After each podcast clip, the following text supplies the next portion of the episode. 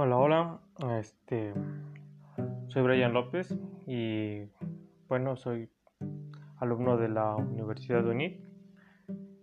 Este, en esta ocasión vamos a tratar eh, un tema de la materia de Derecho Administrativo y Fiscal, en el cual vamos a hacer un análisis de qué es un, un recurso administrativo y cuáles son los que podemos identificar.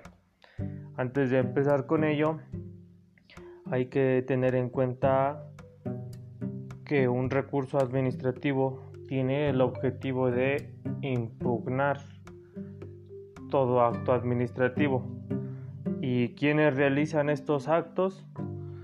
Lo realizan instituciones eh, pertenecientes a la administración pública. Un acto administrativo es un acto realizado por algún integrante o institución perteneciente, como ya habíamos mencionado, a la administración pública. Mediante este acto se impone cierta voluntad sobre algún derecho de, de un particular. Cuando decimos particular hacemos referencia a hacia personas físicas o morales que tienen cierta relación con la, bueno, tienen una relación con la administración pública eh, ante, por ejemplo, ante alguna, alguna de sus instituciones.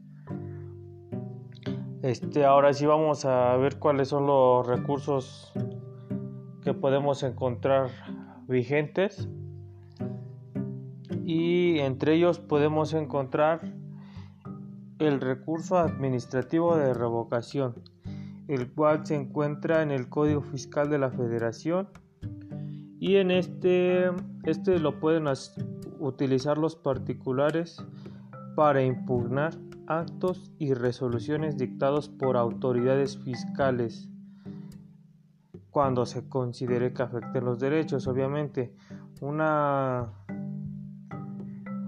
una institución fiscal puede ser el Servicio de Administración Tributaria, más conocido como el SAT. Y el recurso de revocación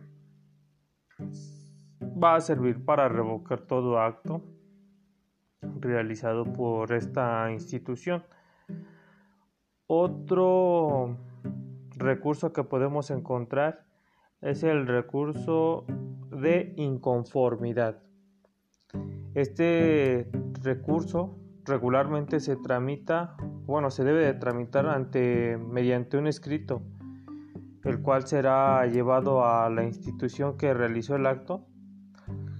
Este, por ejemplo, mm, el IMSS es una una institución que de cierta manera recibe apoyo del de la administración pública, pero aún así este, tiene cierta autonomía para realizar actos administrativos.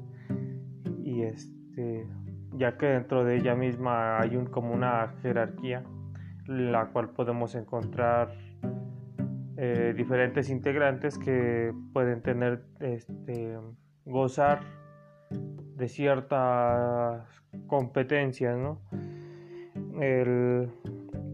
lo, lo que se busca con el recurso de inconformidad va a ser que de cierta manera se le dé una resolución favorable al acto administrativo que fue presentado por la misma. Esto con la finalidad de que no se vulneren los derechos de los gobernados o sí, sí, sería más como los gobernados. Y otro recurso, el cual sería como que el último, este, es el recurso de revisión. Este recurso es un medio también para impugnar un acto administrativo, pero este sí ya es como que más firme, ¿no? Y el objetivo es garantizar que los actos administrativos se justifiquen mediante el principio de legalidad ya que todo acto que vulnere los derechos o sea inconstitucional, eh, de cierta manera va a poder ser revocado, impugnado, modificado o algún término similar. Hay que tener en consideración que los recursos administrativos son una cosa y el juicio de nulidad puede este, confundirse como un recurso administrativo, pero no. El, juicio de nulidad es este, igual un medio de defensa que podría decirse gozan los particulares, ya mencionamos quiénes son, y estas personas que se vean afectados su, su interés jurídico y lo que van a hacer es solicitar ayuda a, a un órgano jurisdiccional, o, sea, a un tribunal, para que pueda resolver la controversia que hay entre la autoridad, o sea, entre una institución y los particulares. Otra cosa es que en el juicio de nulidad se pueden hacer uso de los recursos de revocación. Ojo, eh, no, no es de, de este, recursos administrativos, no, son recursos de revocación en caso de que la sentencia no sea favorable. Por ejemplo, un recurso de revocación que se puede hacer en el juicio de nulidad es el juicio, el recurso de apelación. Otra cosa importante antes de, de concluir es que hay que tener en cuenta que un proceso y un procedimiento son dos cosas muy diferentes en el ámbito administrativo y fiscal. Un proceso es aquel desarrollo que realiza una autoridad administrativa. Por ejemplo, una autoridad administrativa es el, el Tribunal Federal de Justicia Administrativa. Este órgano jurisdiccional se va a encargar, como ya habíamos mencionado, de resolver todas las controversias que existan entre una autoridad perteneciente a la administración pública y los administrados o los gobernados o particulares.